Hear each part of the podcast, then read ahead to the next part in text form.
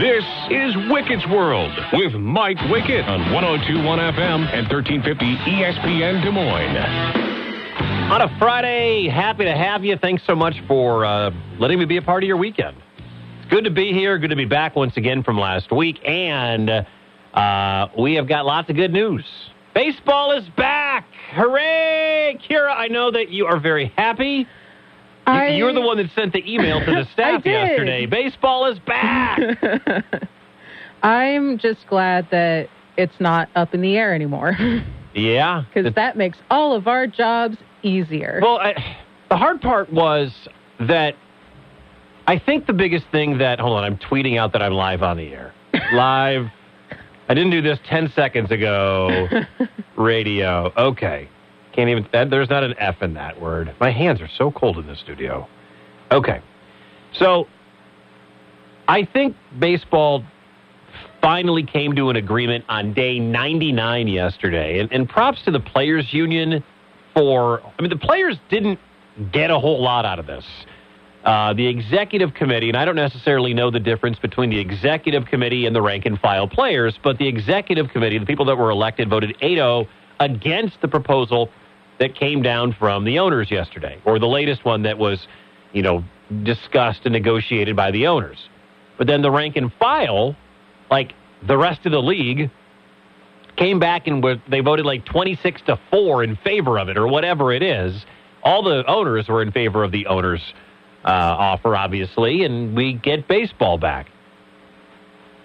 The rank and file generally consisted of and has the best interest of the top earning players in in their, in the in their their uh, you know what am I trying to say? They usually have those guys uh, desires at heart. They think what they're doing is is best for the, the the little guy, the the minimum salary guy. But the truth is, the minimum salary guys aren't the ones like Max Scherzer making $190,000 a day. Now, baseball players still make more money than you and I and most human beings on in America will ever make, and on this planet. You know, they, their minimum salary was five hundred and some thousand dollars 24 hours ago. Five hundred thousand dollars a year is the minimum salary. Now it's been bumped up to over seven hundred thousand dollars. You know, for a lot of guys that were like, no, we need to keep fighting this. We need to keep fighting this. We need to keep fighting this. They're the guys like Gerrit Cole who have $300 million, $400 million contracts. And they're the ones that are like, no, keep fighting. Meanwhile, albeit, and again, everything in perspective, a half million dollar a year salary doesn't spread as far as those guys that make $37 million a year. So all the rank and file guys got together and said, no, wait, stop. We got to get to work. We, we have to play these games. Um, and I, and I applaud the players for standing for what they believed was right. Again, they didn't make a ton of ground in this new deal. There, you know, there's, there are a lot of numbers and wages and salaries and luxury taxes and percentages and all these things that we don't care about. I don't care about the luxury tax. I don't care about what the owner of the Mets has to go into his fourth tier just to be able to play ball because he's worth like 80 bajillion dollars. I'm a guy that likes to go to a ball game, have a beer or three, four, have a hot dog or two, and watch baseball. That's all I care about. I, I'm a guy that'll turn on my TV on a Saturday night and flip on, I'm a Brewers fan, flip on a Brewers game and watch Milwaukee play the Cubs or play the Cardinals for the 9,000th time by the time we get to September. I don't care about what's going on with the owner and the tax bracket, and the TV share and the market share and the revenue share. Fans don't care about that. This was such, such an ugly process 99 days, and it gets done yesterday. And I think at, some point, I believe baseball looked itself in the mirror and said, we can't take this PR hit. We have to get something done. And the owners gave an inch. The players, I mean, look, the players took it up the tailpipe once again. They get a little bit. They got a little bit. They got some crumbs. But the owners run this thing, as always. But remember last week, I did a poll question. And I told you, Kira, you know, how devastated are you about the about the lockout? This was a week ago, and I think the numbers would have changed if we got close. If there agreement never happened and we got deeper into April. But I said, how upset are you about the lockout? 10% were devastated, meaning 90% were like meh or couldn't care less. So I did another poll question today because one of the things that, the most intriguing thing I think to me about the agreement, because we're still a ways from baseball, and that's the thing. We're still way away from baseball. We got spring training games start next Thursday or Friday. Opening day is April 7th. It's March 11th right now. But the exciting thing to me is free agency because there are 122 Major League Baseball free agents. Freddie Freeman, Carlos Correa, all these great players still have to figure out do they go to Florida or do they go to Arizona? Where do they go for their for their spring training? Are there going to be trades? Are there going to be deals done? Because all of this has been in limbo. I would be shocked if agents weren't talking to teams off the record at cocktail parties and whatever else for the last 98 days. You knew that was part of it. And teams had to be talking off the record about trades going on. You know, we're going to get to Russell Wilson. It's not like that Russell Wilson t- deal from Seattle to Denver came down within the three hour window after Aaron Rodgers made his announcement. All right? That deal's been in the works for weeks. Just like a lot of deals you're going to see in the next week have been discussed, negotiated, have been going on.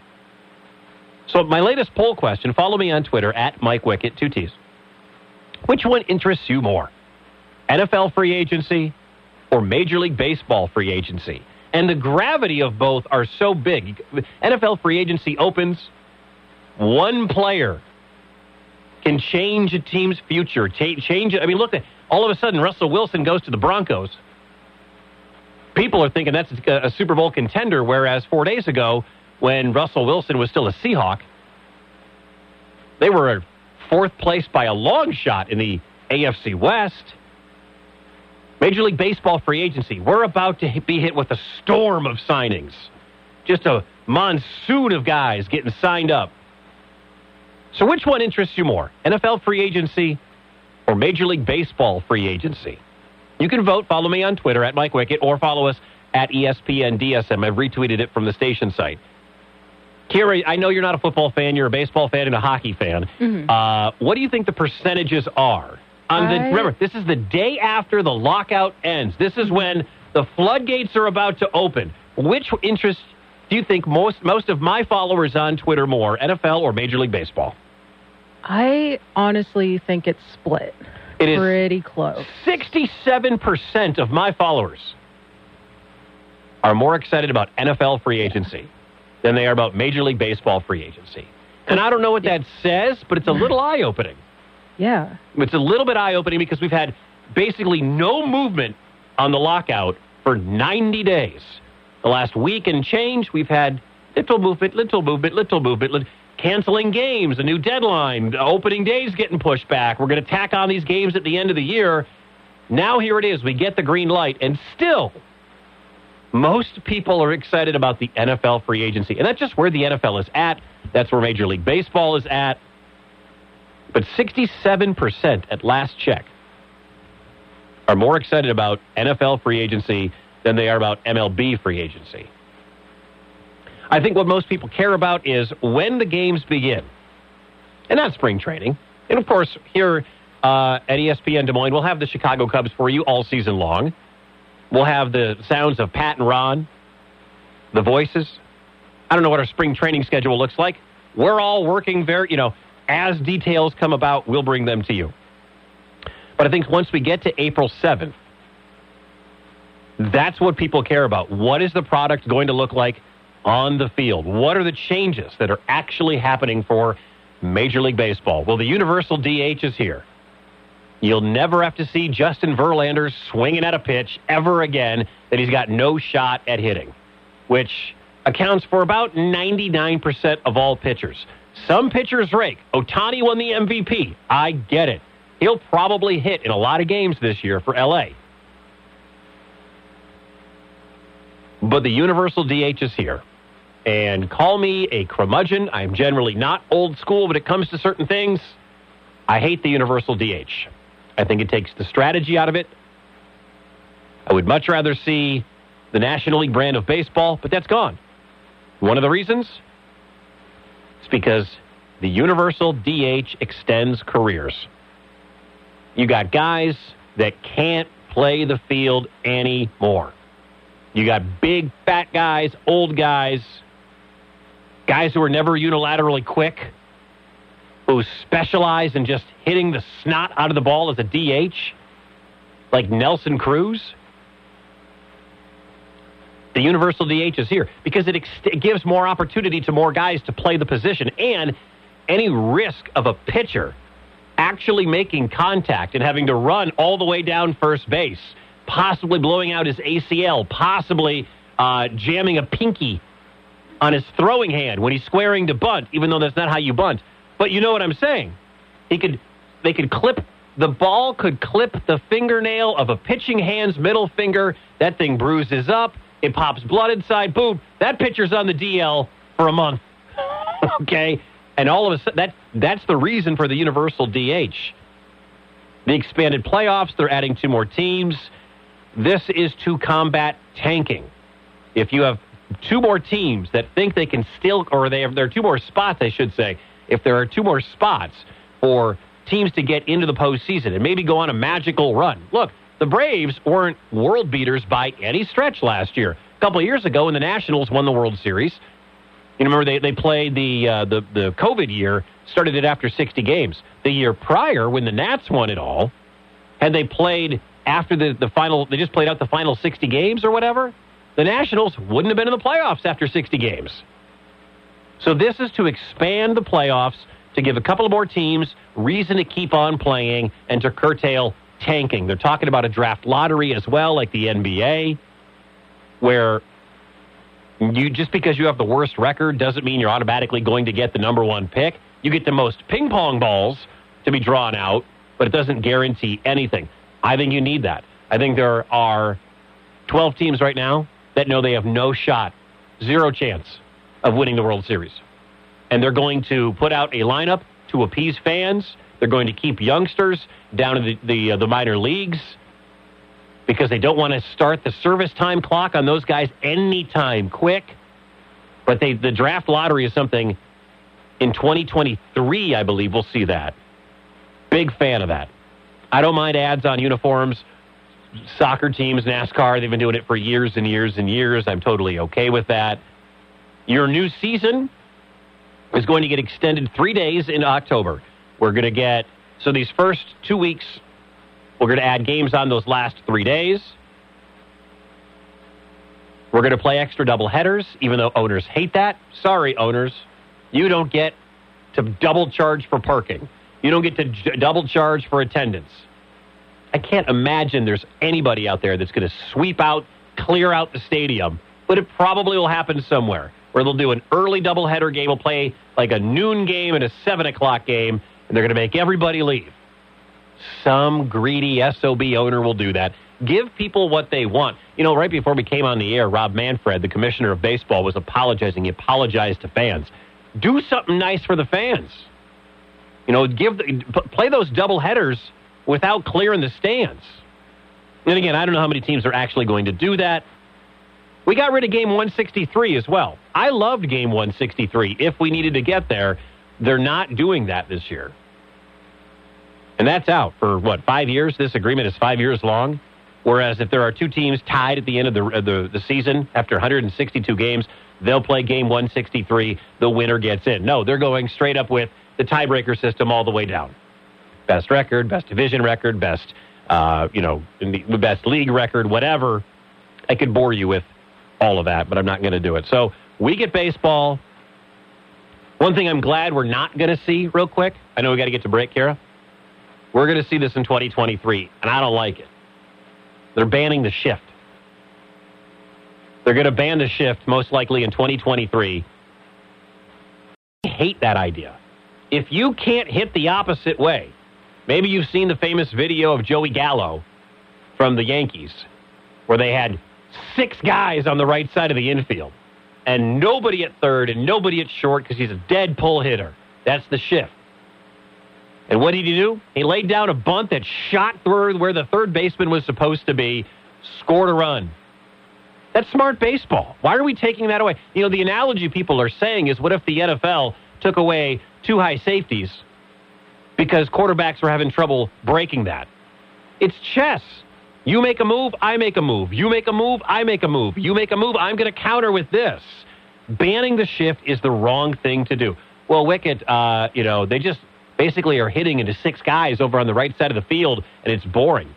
Learn to go the other way. It's a fundamental of baseball. You know why I never played baseball well past Little League? Because I couldn't hit the opposite way. These are professional hitters.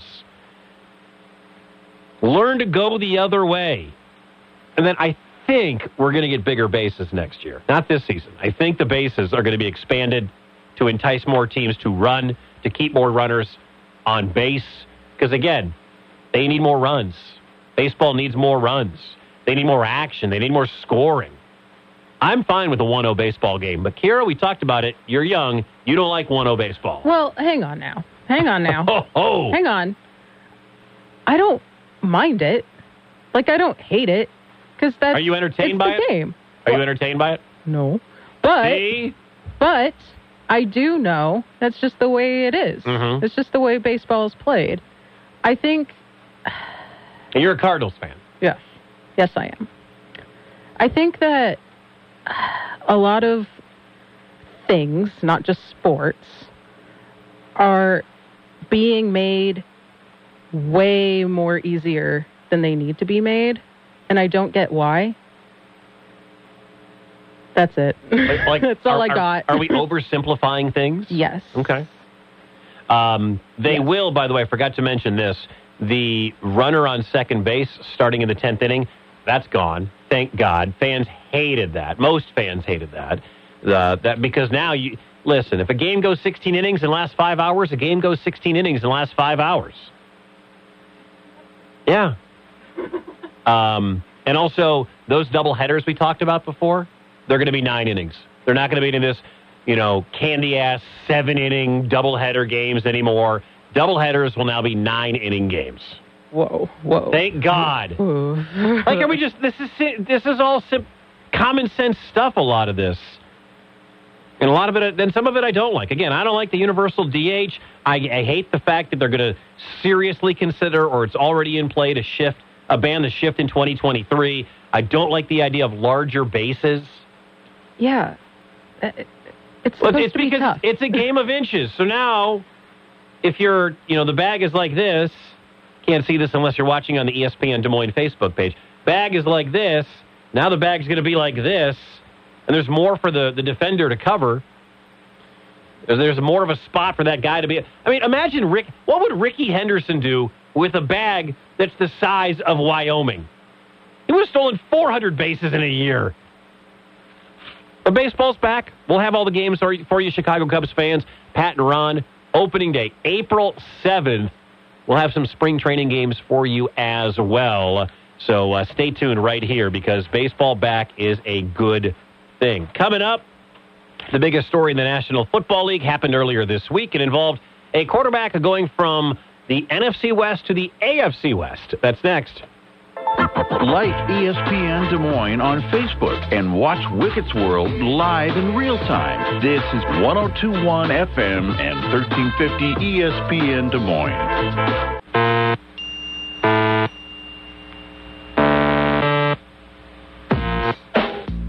You know, sometimes you get sucked into uh, watching random videos.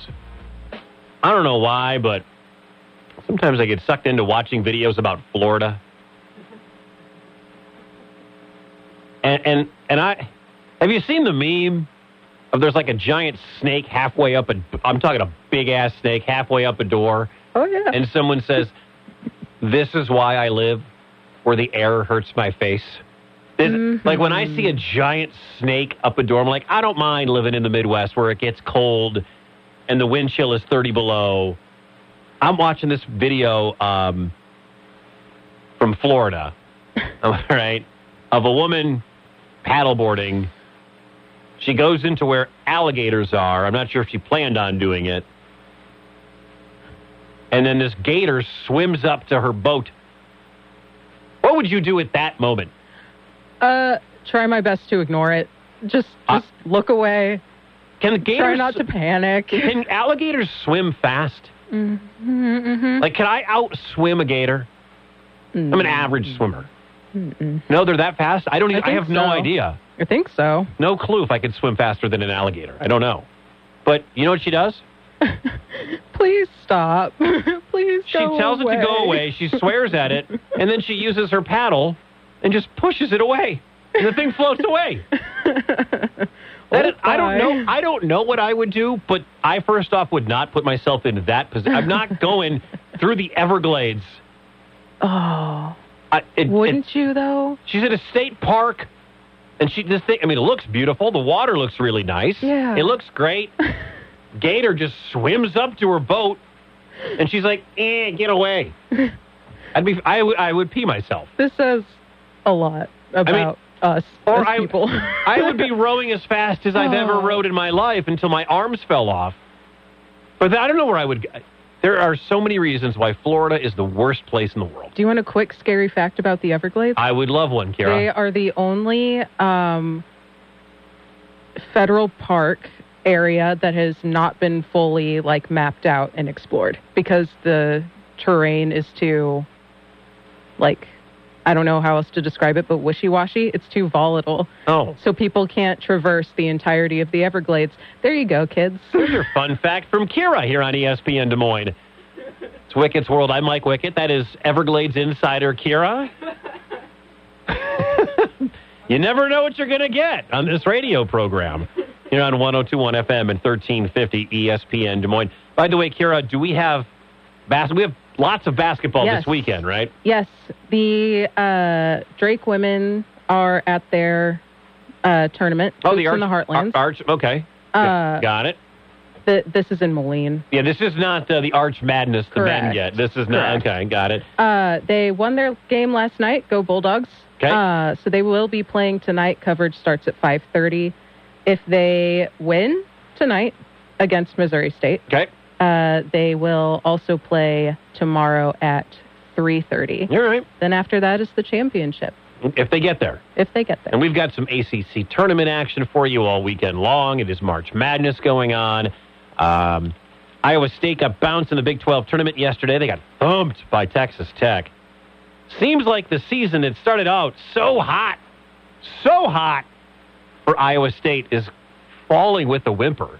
Like 7 and 10, and they're 7 and 11 in the Big 12. They got rocked by uh, Texas. I mean, Texas Tech's good. They're 14th in the country. They always play great defense. They limited Iowa State to uh, 20% shooting from three. Isaiah Brockington uh, yesterday finished what three of 16 from the floor. So now they await their fate. Last uh, they await their fate.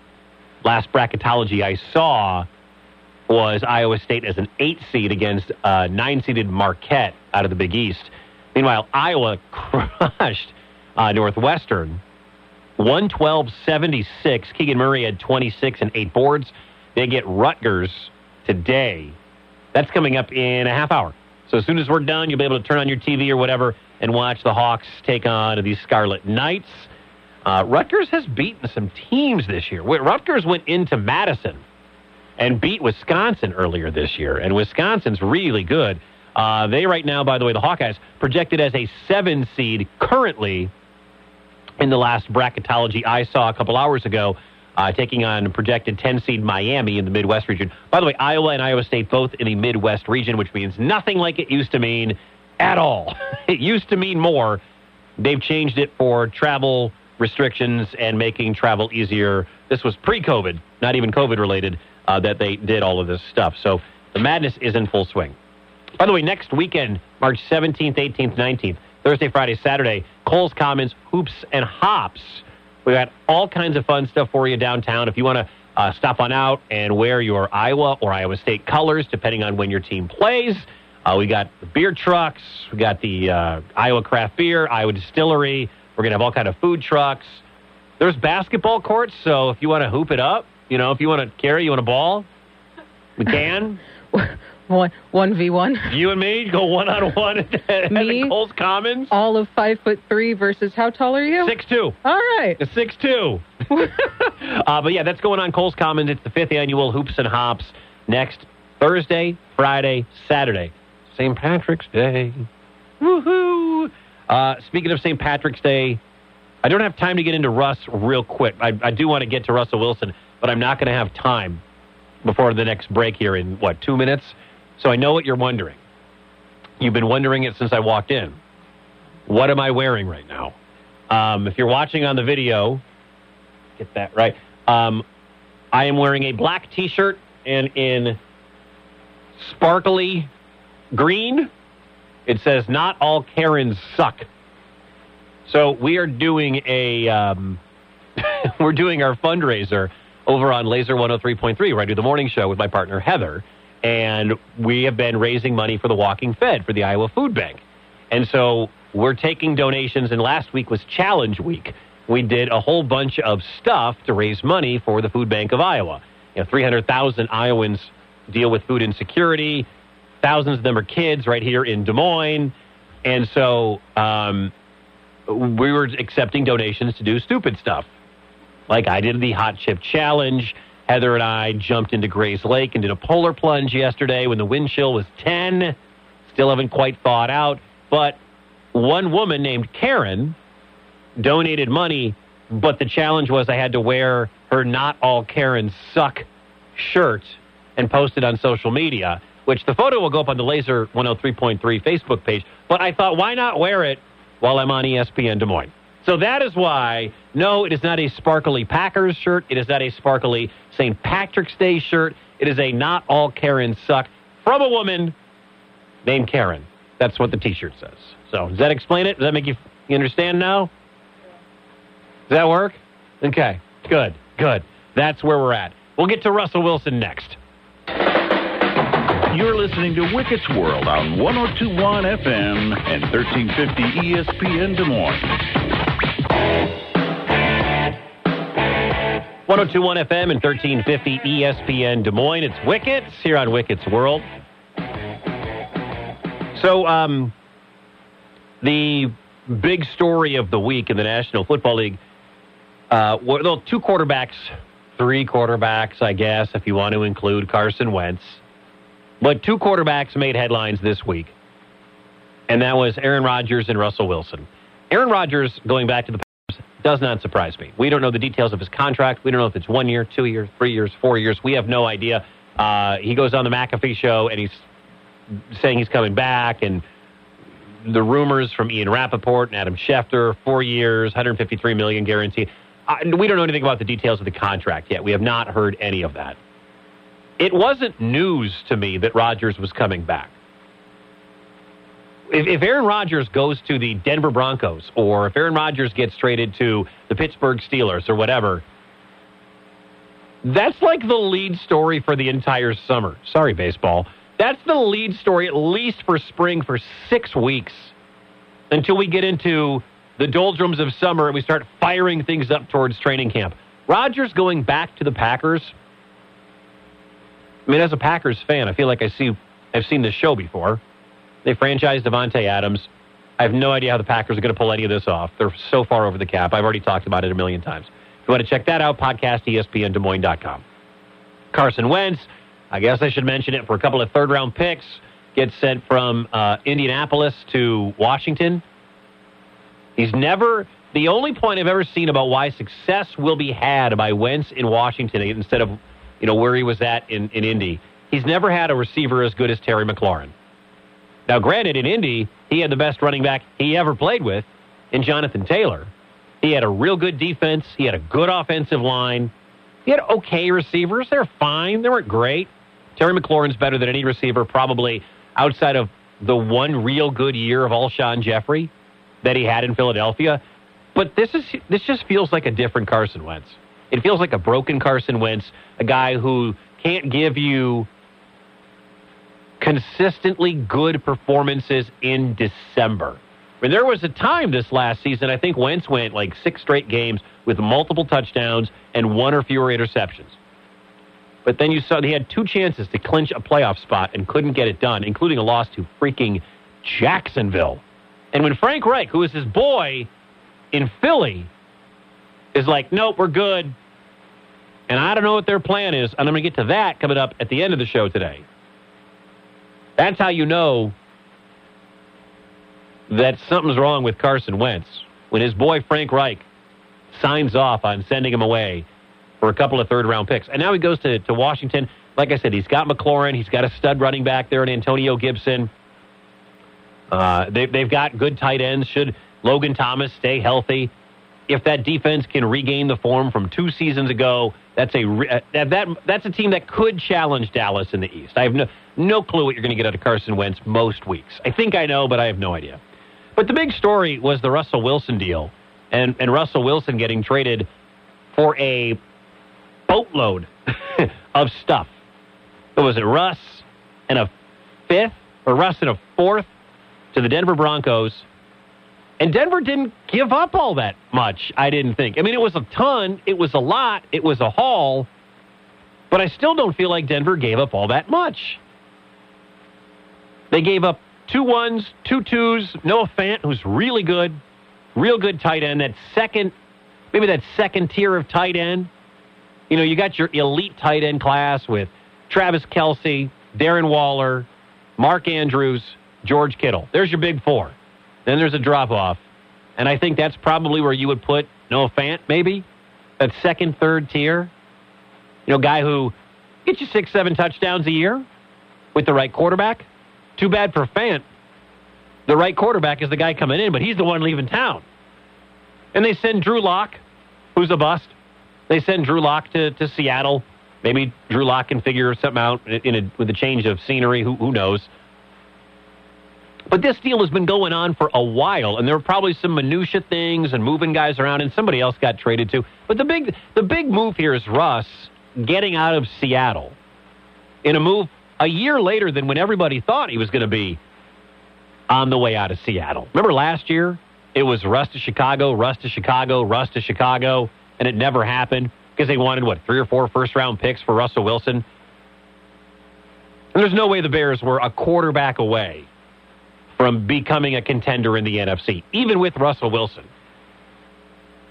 But Denver, Denver knew with the roster they have, with the top 10 defense they have, with the studs they have on defense, with the bevy of wide receivers that they have, with the two running backs they've got in Javonte Williams and uh, Melvin Gordon, they were a quarterback away. They really were a quarterback away. And this deal, like I said earlier, this deal didn't just happen within the three hours after Aaron Rodgers goes on the McAfee show on Tuesday and says, I'm staying in Green Bay. I'm working on a, a, contract. I'm going back to the Packers. That didn't turn the switch on where the Broncos are like, hey, let's call Seattle. No. When you're talking about moving a guy like Russell Wilson, you're talking about a guy that is coveted, that is going to take a lot to get out of Seattle, and the compensation has to be right. And there were at least two other teams that Seattle was talking to. One of them was the Washington Commanders, who wound up with Carson Wentz. And I've heard two reports. One, Seattle wasn't going to trade Russell Wilson to a team in the NFC. And two, I read that Russ was not going to waive his no trade clause to go to Washington. He's become a West Coast guy. You know, he stays in the AFC West now. So did he did it come down to the other team, Pittsburgh, who is maybe a quarterback away, and Denver? And then what was the deciding factor? Did they go to Russ and say, these two teams have offers we like, multiple picks, we're going to do for you what the Lions did for Matt Stafford a year ago? Stafford goes to the Lions and says, trade me. I don't want to be part of a rebuild. I can't do this. I've still got some good football left in my career. Get me out of here while I can still go to a contender and have a chance at winning a Super Bowl because it's not going to happen in the next couple of years in Detroit. And he was right. And the Lions did it. And it worked out pretty well for Stafford. Goes on to win a Super Bowl. I think, personally, those similar conversations were happening when it came down to the two teams that gave the offers out of the AFC Denver and Pittsburgh. And I do believe that Russ wanted to stay somewhat out west. You know, it's not West Coast, it's mountain region. It's a two hour flight to Seattle. If his family's, I don't know what Ciara and the kids are going to do. I imagine they move to Denver. I would imagine. But he's going to have connections to Seattle probably for a while, business dealings and whatever. Um, so he's, he, he, I'm guessing he wanted to stay more west than go all the way across the country to a place that he and his family know nothing about other than road trips and probably hanging out in New York because that's what rich people do. all right. We don't do those kinds of things. We're not rich people. So I, the, the deal happens. He goes to Denver. He has to know, by the way, and everybody has been talking about this, so I'm not breaking this down for the first time. But if you pick Denver, you are picking the toughest conference, I'm sorry, the toughest division in the tougher conference in the entire National Football League. The AFC West is insane right now. With Mahomes and the Chiefs, with Herbert and the Chargers, now with Russ and the Broncos, and the Raiders made the playoffs despite all the crap that happened last year with their head coach getting the or head coach getting the boot, with Henry Ruggs killing someone on the Vegas Strip, with uh, uh, the the safety who got into legal trouble. All of that said, Derek Carr kept that team together. Darren Waller got hurt the final six weeks of the year. I know that because of my fantasy team. Don't sleep on the Raiders. I can actually see a scenario because the AFC is so good. You can see a scenario where the Broncos don't make the playoffs. And if the Broncos don't win a Super Bowl after going all in like this in the next two or three years with Russ, I think he's got two years left on his deal. Probably gets a mega contract. Maybe it's to stay in Denver. Who knows? But if they don't win a Super Bowl in this two year window, doesn't it feel like this was all a waste? Because of everything you gave up two first round picks, two second round picks, a future stud, young tight end, a couple of late round picks, or whatever it was. Mean, they got to win, and they're in position to win. The problem is everybody in the AFC West is good, and the rest of the AFC is so good. I mean, power rank the quarterbacks in the AFC.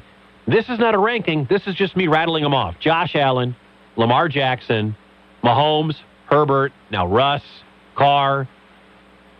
I don't know who I'm forgetting. But there's some serious talent in the AFC. Let me just go down my list real quick here, make sure I'm not forgetting. I mean, the Titans are really good. Tannehill can be good, but Derrick Henry is, is the beast. Oh, and Burrow. Shh, forgot about Burrow, the quarterback of the AFC champion Cincinnati Bengals. Meanwhile, power rank the quarterbacks in the NFC. It's Rodgers, Dak, Kyler, Stafford. That's it. Power rank the teams. It's the Rams one, Packers two, big gap.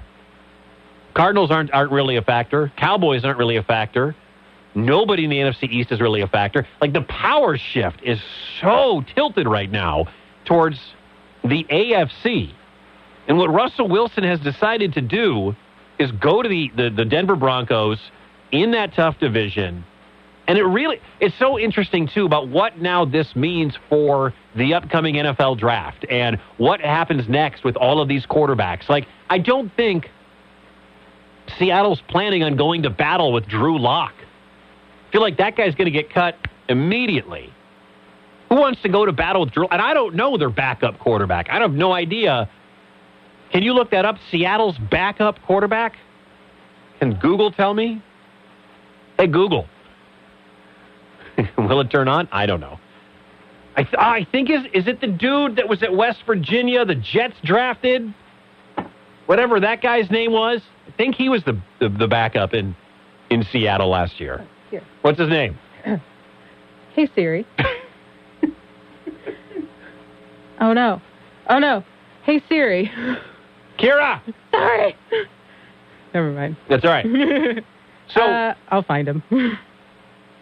so what's what Russ decided to do is shift is, is just put his finger even more on the scale, tilting it towards the AFC. Geno Smith, yes, that's him. That's the guy.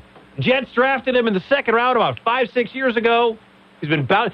So right now, the Seahawks are going to battle with Geno Smith and Drew Lock. They got an injured running back in Chris Carson whose neck is messed up. The defense is depleted. They're horrible. The Jamal Adams trade was a disaster. Seattle looked at their situation and said, We have to rebuild. We cannot keep spinning our wheels with an unhappy, disgruntled Russell Wilson throwing to, behind a terrible offensive line to DK Metcalf and Tyler Lockett sometimes. So they made the move.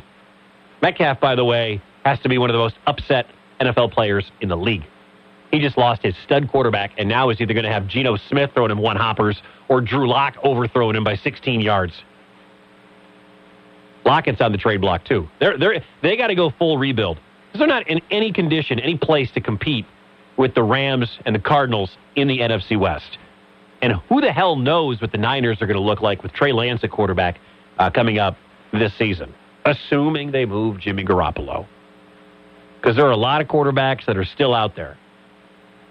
A lot of quarterbacks that are still out there that could be acquired via trade or free agency. We're going to talk about those guys, the NFL draft order, probably the entire offseason, right? I mean, you got Wentz is gone, Russ is gone, Rodgers is gone off the board. Who's left? Well, Deshaun Watson's out there. You know, if Deshaun Watson gets cleared of all this sexual misconduct stuff, somebody's going to give him uh, make an offer to Houston. Somebody will do it. Jimmy Garoppolo, is that your guy? Is that the dude you want? Tyler Huntley, Lamar Jackson's backup in Baltimore, looked pretty okay. My guy Jordan Love, will Green Bay move on from the failed draft pick and try to get maybe a third or fourth rounder for Jordan Love, who, by the way, is younger than Kenny Pickett, the QB1 coming out of the draft this year? And he's got two years behind Aaron Rodgers with Matt LaFleur. That's somebody I would look at. Won't cost you much. Take a gamble on a young dude who's got two years of NFL schooling, who's handled some incredible pressure. then there's Colin Kaepernick. Cap, according to sources, is in the quote best shape of his career and ready to play. I am telling you right now, no one will sign Colin Kaepernick. That ship sailed. All right. I think what Colin Kaepernick did was was incredibly admirable. I love all of his uh, social justice stuff that he is doing, all the fighting he is doing for inequality and racial injustice in this country. I'm a big fan of that. Colin Kaepernick did not get signed not because of the fact that he couldn't play. Colin Kaepernick did not get signed because no team at that time, in 2016, 17, 18, nobody wanted to deal with the off the field stuff because it's about money. Because fans would have stopped, some fans would have stopped buying tickets. Some fans would have stopped buying jerseys. Some fans would have protested. And you know what looks ugly on game day? Protests. Some fans would not have been thrilled with their team signing Colin Kaepernick. I believe he could still, I don't know if he can still play now, but I believe Colin Kaepernick could have played three years ago and been a fine backup. Or, I mean, the dude went to a Super Bowl, played on some bad Niners teams after that. But he's the name that is being rumored out there. I will be shocked if anybody signs Cap. Run through some of these other options for you as well. And maybe my we always like to say we know when we look inside numbers. That's what we do on the radio and the print guys and all these guys. But coming up, an interesting statistic of all 32 teams in the National Football League last year that will tell you there's a heck of a lot more than just one way to skin a cat. Wickett needs a timeout. He'll be back soon. You're listening to 1021 FM and 1350 ESPN Des Moines.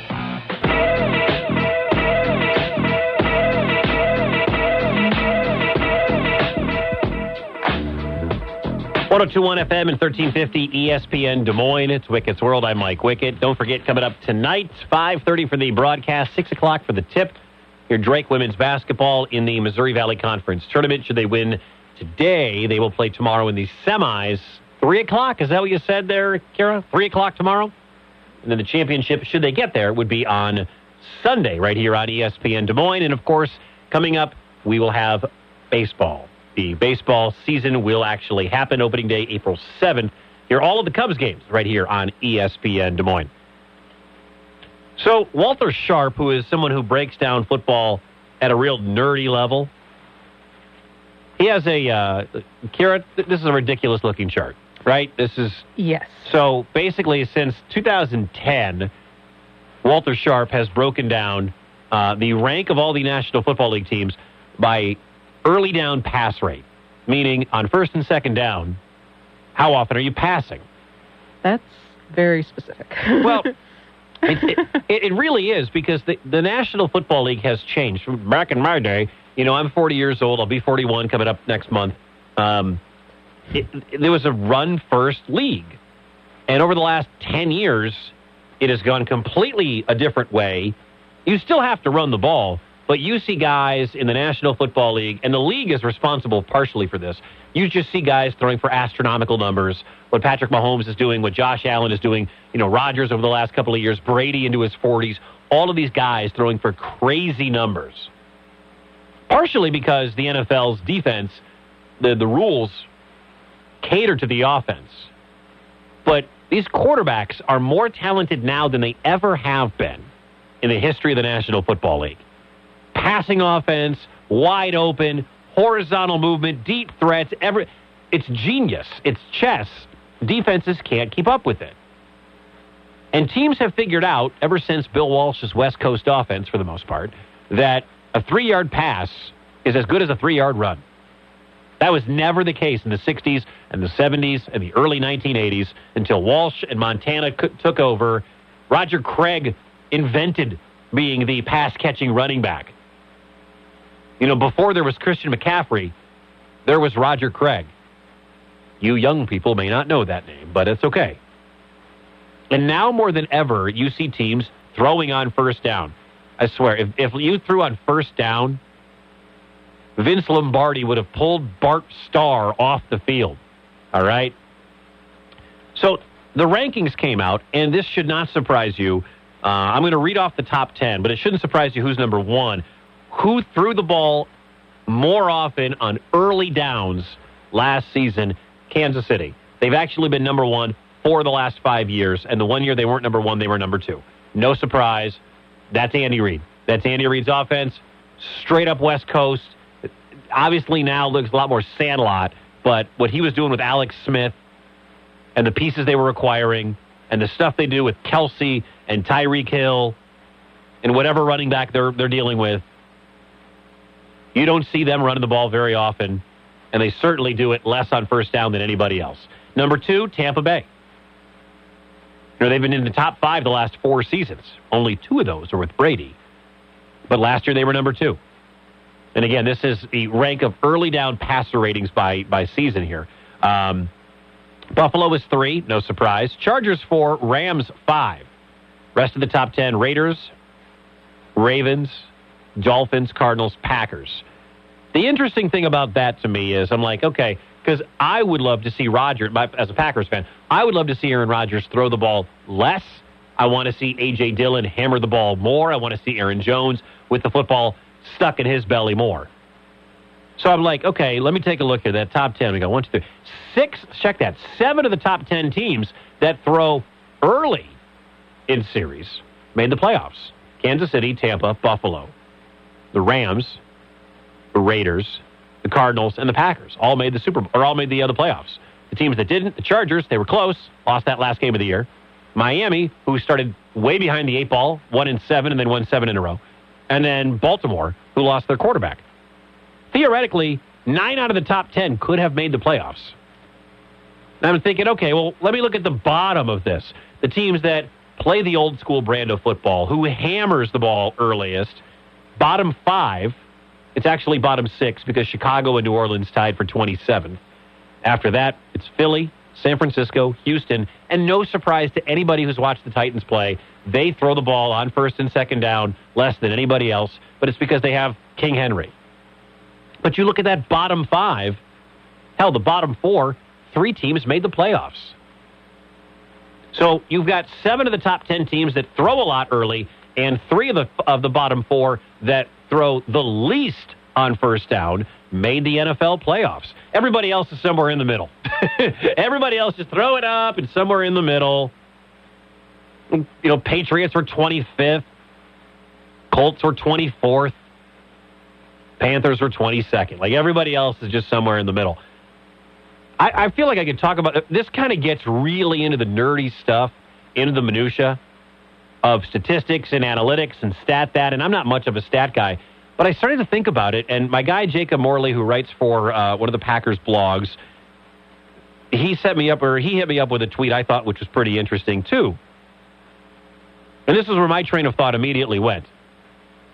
And it's the idea that crazy how there are varying levels of success across the board, almost like it's not more important to run the ball or pass. It seems more important to know what you do well and do that thing. I mean, that, it, it, it, it I would love to dive into all of these statistics from Walter Sharp, who went into this. Because what would Kansas City, who has, I guess you just look at the quarterbacks for all of these teams, right? Like you look at the teams in the bottom half that run often, they do what they got to do. Philly made the playoffs. Jalen Hurts, we don't know what his what his future is going to be. San Francisco with Jimmy Garoppolo, but they have a bevy of running backs that they could hit you with all season long in that Shanahan offense. Tennessee, I mentioned Derrick Henry. You know, if he doesn't get hurt, does he win the MVP this year? And Ryan Tannehill's not a world beater. Garoppolo's not a world beater. Jalen Hurts not a world beater. Other side of the coin, well, you've got so much talent at the quarterback spot in the NFL that it's no surprise that teams that throw more than they pass on those early downs, it's no surprise of the success that they have. And I know we were talking about quarterbacks a second ago and who's out there. And here's the full NFL draft order right here Jacksonville, Detroit, Houston, Jets, Giants. There's your, five, your, your, your first five. A lot of those teams in the top 10 that are drafting, top 11 that are drafting, they need to find a quarterback because more times than not in today's NFL, the teams that throw the ball often, early, go to the playoffs. Seven of the top 10, plus the LA Chargers, who are this close of going to the, uh, the, the postseason. Where did Cincinnati rank? That's an interesting one. 13th. What it tells you, too, is this there are more than one way, there's more than one way to skin a cat. I mean, you've got the Rams, who were fifth on this list, and you know if you watch the Rams game, they rarely, ever ran the ball early. Meanwhile, the Bengals, who have Joe Mixon and Joe Burrow, they were going to be a team that more than most were going to throw, but still handed the ball off in those early downs. After reading this and, and, and thinking about it for the last couple of weeks, or last couple of weeks, last couple of hours, I don't know what the right answer is. You know, I, I don't know what my conclusion is out of all of this. Feels like I'm making my own head spin just looking at it. But I know there are a lot of teams in the National Football League in a year where the NFL draft is a down year are trying to figure out where do I find my Mahomes? Where do I find my Josh Allen? Where do I find my Herbert? How do I acquire my, my Matt Stafford? That's what Denver did. They tried forever to get their young quarterback in the draft. Never worked out. So they went the route that the Rams went, and they brought in Russell Wilson. You know, where do I get my Carr, my Rodgers, my Kyler Murray, my Tua? Well, that's what the NFL draft is for. But the, the top of the draft is so interesting, too, because of this. You think Jacksonville's looking for a quarterback at one? No. They drafted their quarterback last year. Is Detroit going to look at a quarterback at two? No, I don't think so because this year's draft does not, the, the, the, the quarterback class doesn't warrant taking a guy at number two. Now, granted, there's the old adage if you need your guy, you want your guy, you go get your guy. If Kenny Pickett's your guy, you take him at two. But they're going to take either the tackle that Jacksonville doesn't or Aidan Hutchinson. Houston, do they need a quarterback? Maybe. They kind of like that Davis Mills cat. The Jets took Zach Wilson. The Giants are going to go one more round with uh, Danny Danny Dimes. Carolina spent a lot to bring in Sam Darnold. Like I can see there being no quarterback in the first six. Giants have the seventh pick. Nope. Eight Atlanta. That's where it could get real interesting because of Matt Ryan and his forty-two million dollar cap hit or whatever. Draft coming up next month. We got March Madness between now and then. We got baseball. Is that it? Show flew by. And thanks for uh, listening. Thanks for watching.